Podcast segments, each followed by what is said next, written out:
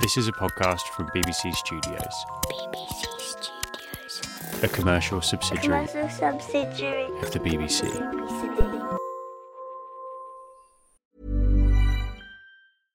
Hey, I'm Ryan Reynolds. At Mint Mobile, we like to do the opposite of what Big Wireless does. They charge you a lot, we charge you a little. So naturally, when they announced they'd be raising their prices due to inflation, we decided to deflate our prices due to not hating you.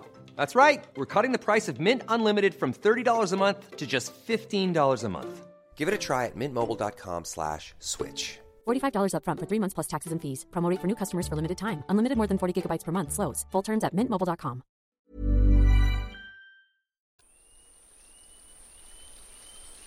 I grew up by the river on my reserve, so I was actually grew up surrounded by trees, despite being a Prairies First Nation person. And we always had animals. We always had dogs and cats around, and I was always surrounded with family. Welcome to the BBC Earth podcast, the podcast that's getting back to its roots. I grew up on the Beginning Reserve, kind of in the middle of a field. and in the back of our house, we had a huge hill and there was huge rocks, which we have creation stories about those rocks. And my brothers and I would always play on those rocks, and that was always my home, was on the reserve. This episode is about a very specific place that could be anywhere in the world. It's a place that's different for everyone, yet it's a place we all share. This episode is about home. As I got older, we did move around, but that was always my home, was on the reserve. Home can be a place or a family. It can be a familiar language, a shared past, or a culture that unites you with those around you. Sometimes it's all of those things. Uki, ni stoago ki dum saugasi. Nimktoto agano, nimkto titapi mamyoix gi agapugax. And the translation for that is Hello, my spirit is called Idum Saugatsi. I come from Kainai, and my clans are the Mamyoiks and the Agapugax, which is the fish eaters and the many children clans. I'm Tennille. I am from the Kainai Nation and the Piikani Nation. I'm 16 and I'm currently just a student in high school. Deandra Bruised Head and Tennille Shade are First Nations women from the Blackfoot Confederacy, tribes who've been living on the land which is now Alberta in Canada for time immemorial. And there's one animal which sums up home for them. For us as Blackfoot people, everything we did surrounded buffalo, surrounded Ini. That's how you say buffalo and Blackfoot. That was our economy, that was our society. Our shelter was made out of buffalo hide, our clothes our rites of passage was around how the young boys could go hunting for buffalo. You know, how the girls could make clothes out of the buffalo hide. It was our way of life. It, It was everything. It was everything to us.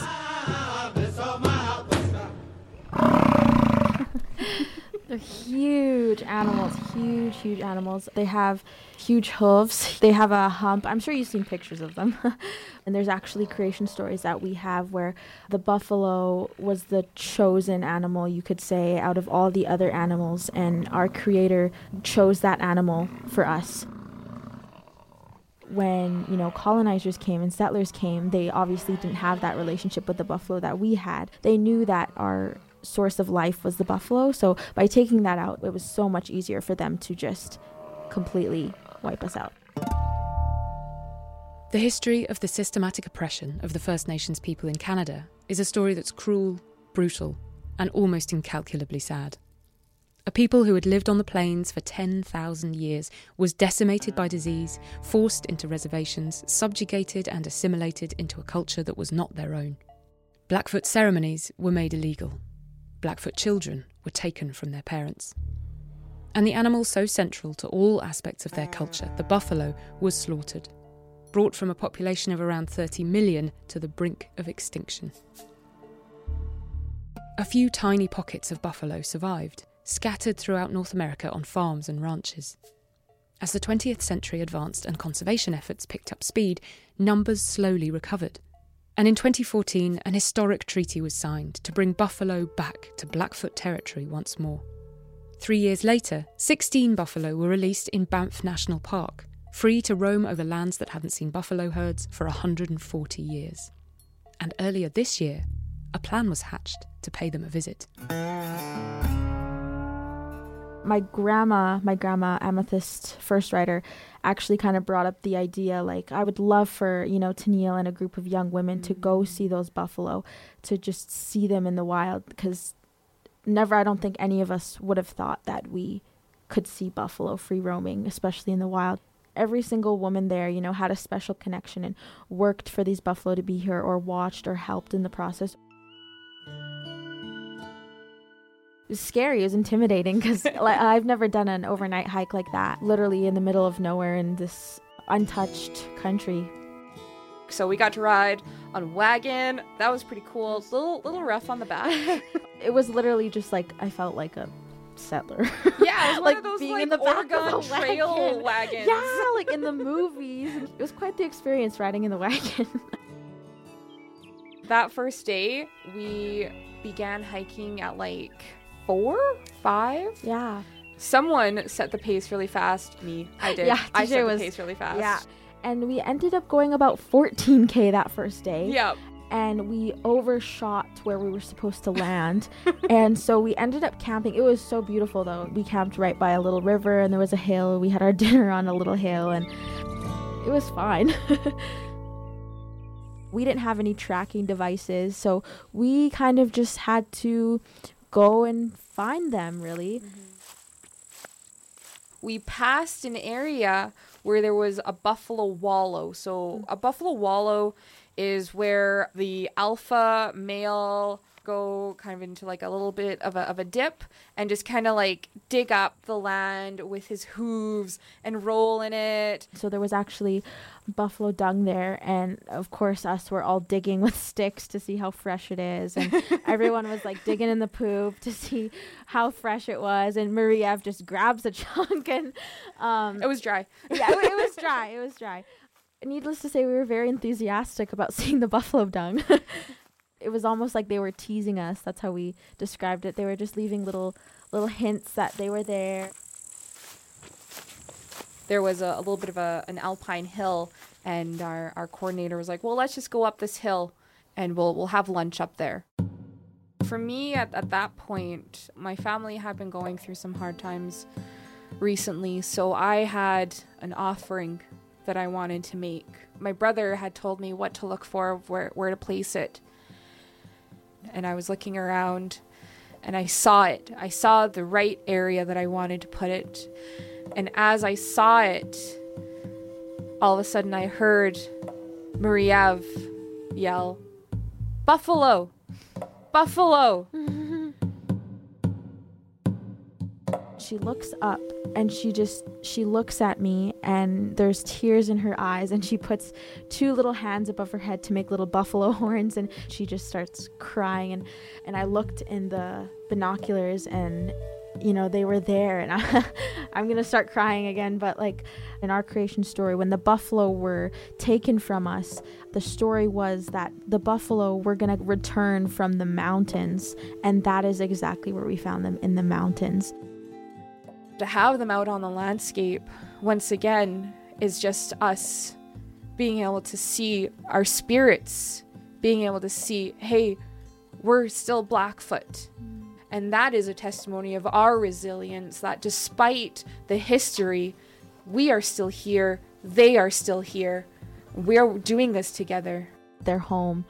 That was the feeling. That was the only thing I could say. That was the only thing I just their home, and that was that's it. that's all I could say. They were home and, and we were home. And, they, and we were home. Yeah, it's the best gift we could ask for as Blackfoot people. Throughout this series of the BBC Earth podcast, we've gathered stories from all over the world, from people who make their homes in wildly different places. From the islands of Hawaii to a bustling city in Ethiopia, from the Australian outback to the gentle hills of the English countryside, from jungle to desert and from the plains to the prairie. We asked everyone we spoke to about the sights and sounds and smells of the places they call home. Here's what some of them said.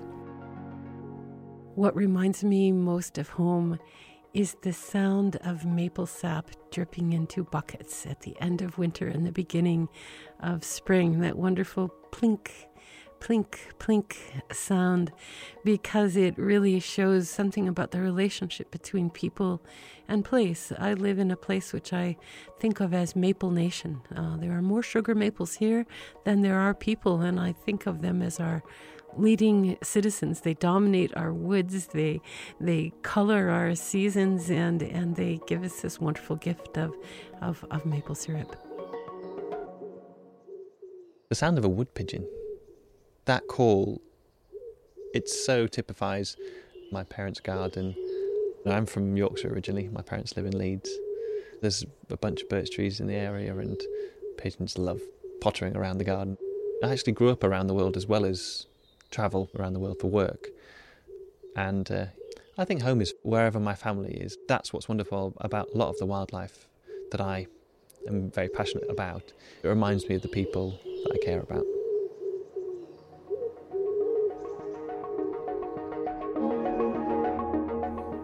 Oh, from now, home for me is in Addis Ababa. Addis Ababa is the capital of Ethiopia, is the capital of Africa. Do you know the scent of injera? When I'm landing in from the airport, that's the first scent I get. And it's perfect. You know that you are home.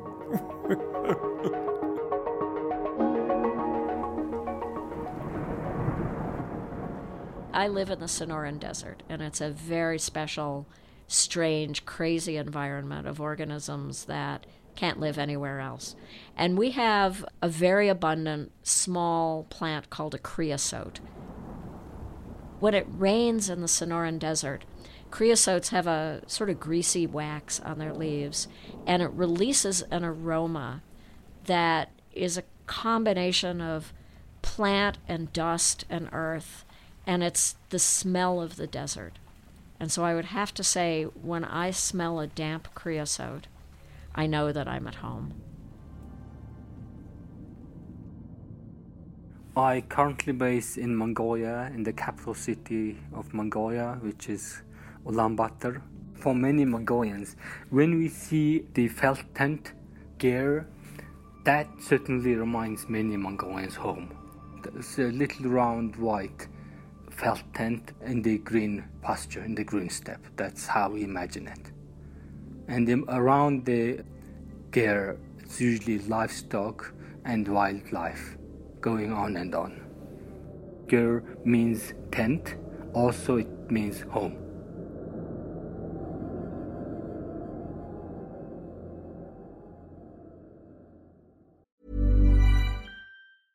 Hey, I'm Ryan Reynolds. At Mint Mobile, we like to do the opposite of what Big Wireless does. They charge you a lot, we charge you a little. So naturally, when they announced they'd be raising their prices due to inflation, we decided to deflate our prices due to not hating you.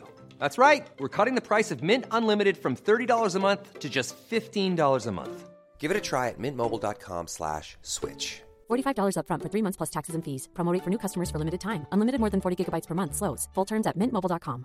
This is Paige, the co-host of Giggly Squad, and I want to tell you about a company that I've been loving, Olive and June. Olive and June gives you everything that you need for a salon quality manicure in one box. And if you break it down, it really comes out to $2 a manicure, which is absolutely insane. It's also so easy to get salon worthy nails at home with Olive and June. The difference between how your nails used to look when you did them yourself and now with the Mani system is a complete game changer. The best thing about Olive and June too is it's a quick dry. Dries in about one minute, lasts for five days, and full coverage in up to one to two coats. Visit oliveandjune.com slash perfect Mani 20 for 20% off your first system. That's oliveandjune.com slash perfect Mani 20 for 20% off your first system.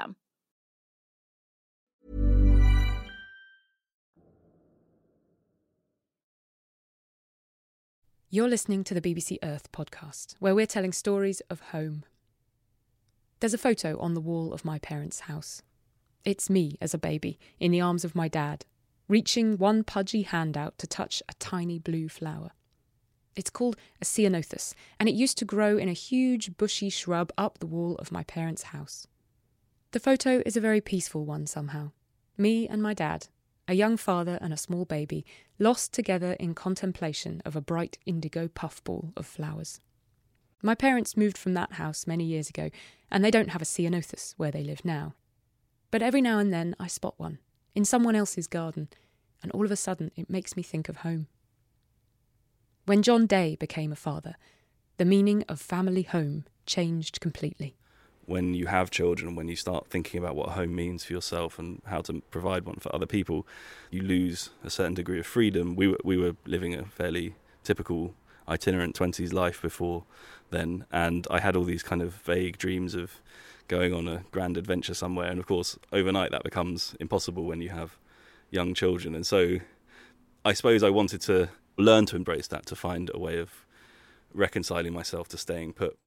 This is Jon Day, writer, father, pigeon fancier. He invited us into his Victorian terrace in Leyton, East London. Hello, welcome. In the hallway is a gigantic map of London, big enough to cover the entire wall. This house used to belong to a taxi driver, and he made this map, cut out the pages from an A to Z. And what I like about it is it's not a typical London map because Leyton is right at the centre. So here we are. That's where we are now. That's us here. This is home. Head into the kitchen at the back of the house, and the sound of pigeons begins to take over. Oh, oh, I love that sound. I often sit at the kitchen table working and listening to the cooing of pigeons. In the garden, tucked along the right hand wall, is a pigeon loft, handmade of wood and wire. We're looking at my pigeon loft, which is quite a small loft by pigeon fancier standards, although you might not agree. My girlfriend doesn't necessarily agree. Jon is a pigeon fancier. He breeds them and gives them a home. Come on, lads. Actually, these are the ladies, so these are the hens. Are you going to come out?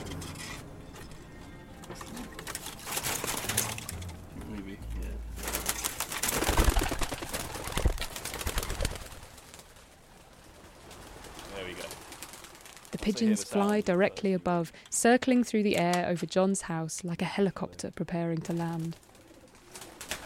So they've all, you see, they're a bigger group now. They've all joined up. Most of them have. 13, 14, 15, 16, 17. Yeah, that's all of them. People get a bit baffled when I invite them around to watch my pigeons fly, but It's there is amazing. something different about it, isn't it? Especially as you sort of know, know them on the ground and then you see them up there and then they come back. It's magical. Jon's favourite sport, pigeon racing, involves transporting his flock to far flung places around the UK, releasing them, and letting them find their own way home to roost. To train them, John takes them around London with him, setting them loose from points all over the city. The stronger their homing urge, the faster they'll return, and the more likely you are to win a race. Whenever I would leave the house, I would take a basket of pigeons with me, and often that involved me going into town, into London, and going to the library, or if I went to work, I would take a basket of pigeons and release them out the window um, before I came home. Any time I travelled any distance, I thought this is an opportunity to, to train them. Um, so there was a period when I was rarely without a basket of pigeons. I'm not sure what my colleagues made of it, but they were kindly unjudgmental.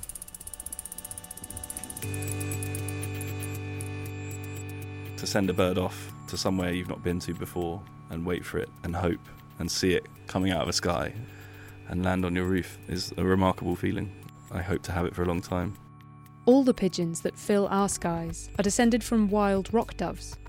They have a remarkable inbuilt navigation system which allows them to make their way home from thousands of miles away. Pigeons have this unique ability to find their ways back to their homes from places that they've never been to before. So it's a very complicated kind of series of navigational models that uh, biologists are now thinking that they use to navigate. I don't think they'll come down yet. They still seem quite keen. They certainly have a sun azimuth compass that allows them to orient themselves, and they have the ability to detect the Earth's magnetic fields, like lots of migratory songbirds can do. And there's also speculation that they can use what's called an olfactory gradient map, so they can smell base odors brought by winds of different directions to kind of work out not just where home is, but where they've been taken in relation to it. Pigeons can use specific whiffs floating on the breeze of pine forests or rubbish dumps or chocolate factories to figure out their way home. They also make good use of human made routes and landmarks. They'll use anything to navigate, but they do like straight lines, and obviously, human infrastructure has made many more straight lines be available to them. Once they've kind of established that a, a route is safe, they will go out of their way to take the same route, even if it's not the most direct route home. So if they're approaching from the south, for instance, they might go all the way round until they've hit what they know to be the safe corridor in. There seem to be this kind of these, these interesting parallels between the pigeon's need for home and the idea of making a home and making for home and navigating your way back to it. I used to rescue feral pigeons from the streets when I was a child, and then I didn't do that for a long time. But then when I moved house with my girlfriend about five years ago to Leyton, which is a part of the city I didn't really know very well, we had a garden for the first time, and I was hanging around at home quite a lot. We had a young child. It seemed obvious to me that now was the time to build a pigeon loft in my garden and reanimate my old love of these creatures. Just give me a whistle. I mean, it's such a strange feeling to to move to a new place, and even though you've not come very far, feeling kind of utterly alienated by that new environment. I suppose one of the things I became struck by was the the connections between the way in which training a pigeon to know its home, to, to be homed, mirrored my own experiences.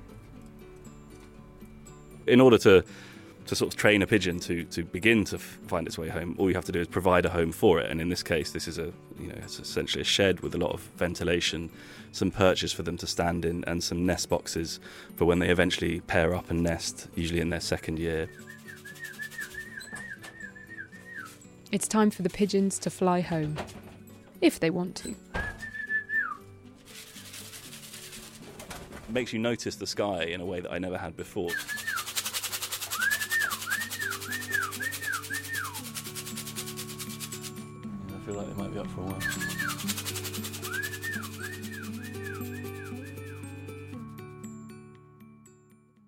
Home is wherever you hang your hat, we humans seem willing to hang our hats pretty much anywhere. We've made homes for ourselves from the poles to the equator. What other species can count as their homes tents in the desert, tree houses in the Indonesian rainforest, or igloos on the Alaskan ice fields? But for most animals, this kind of adaptability is rare. Millions of years of evolution has left many creatures superbly adapted to a very specific home habitat. Threaten their home, and you jeopardize their entire way of life. There were estimated numbers of the Sumatran rhino, 750, and through the years, the experts would ratchet that number down. And I clearly recall them being estimated about 300 and then 150, and right now we're down to about 80 animals left anywhere in the world. This is Paul Reinhardt, a keeper at the Cincinnati Zoo in the United States. I've been a animal keeper for, I believe, 38 years. The Sumatran rhino is perhaps not what you're picturing when I say the word rhino. They're small, for a start, about up to your chest, and they're covered in a kind of reddish brown hair. And for them, home is the dense, dark quiet of the Sumatran rainforest. The biggest problem behind their demise is the cutting down of their rainforest homes, mostly for palm oil. Back in the 80s, with the wild herd of Sumatran rhino dwindling fast, an international conservation effort was launched, bringing wild rhinos out of their Sumatran home and into human care in zoos all over the world in order to help them breed. Through a series of really good fortune, we ended up as being determined to receive the first pair to breed in captivity here in the U.S. We learned a lot about how to care for these animals in a zoo because honestly, there was not much known about these animals. It's just really not ever been done before. We had the first calves born in over 100 years.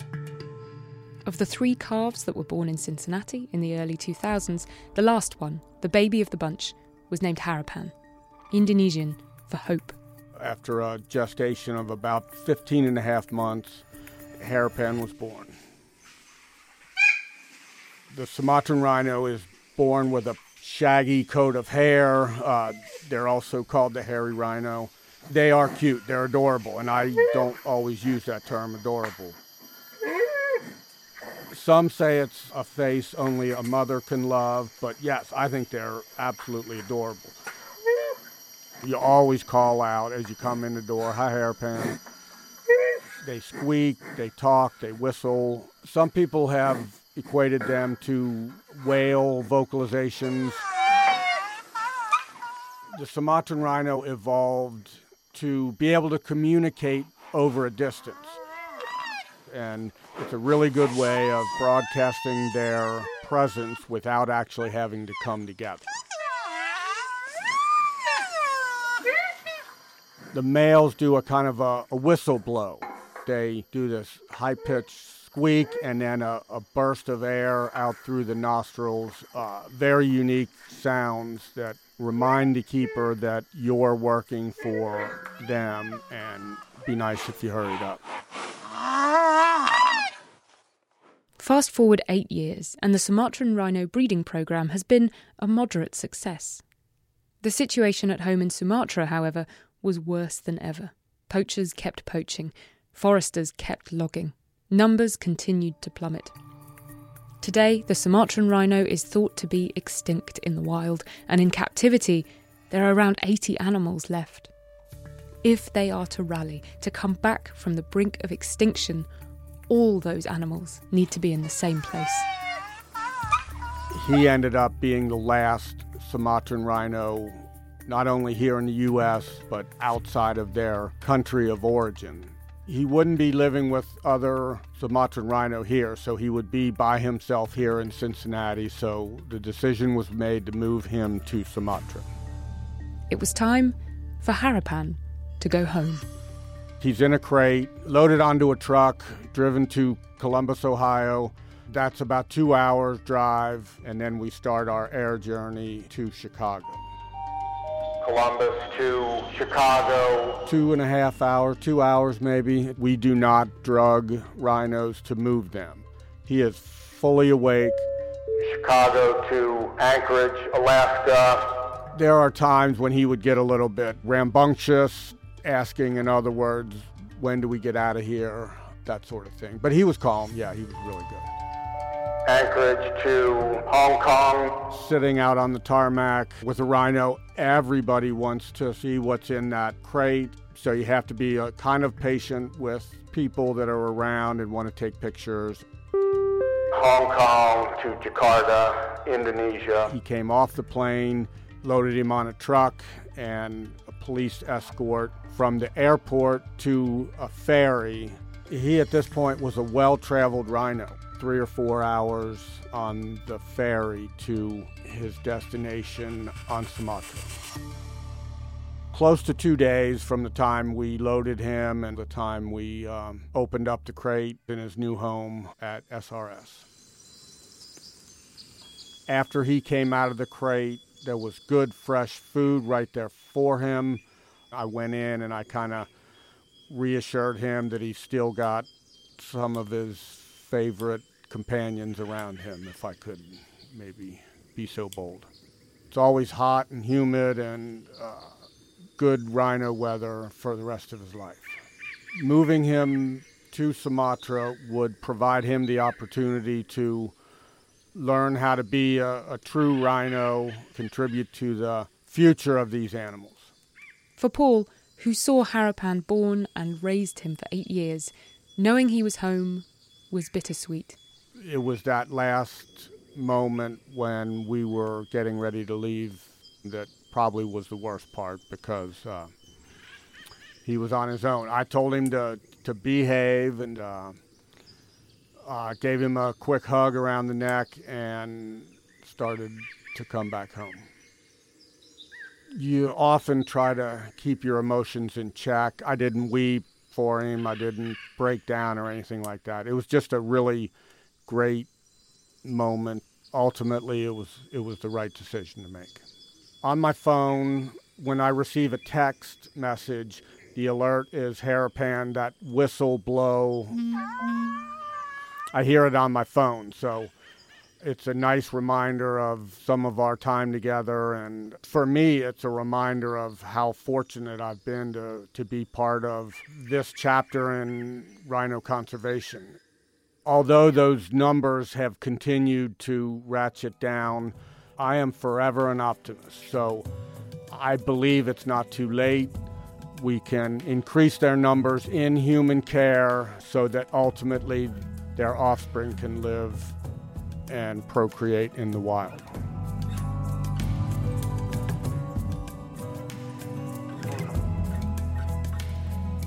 You've been listening to the BBC Earth podcast. Stories were produced by me, Emily Knight, and Eliza Lomas. For more animals, nature, and science from BBC Earth, sign up to our newsletter at bbcearth.com/newsletter. Subscribe, and next week we'll be bringing people and animals together over vast distances and across borders with stories of unity.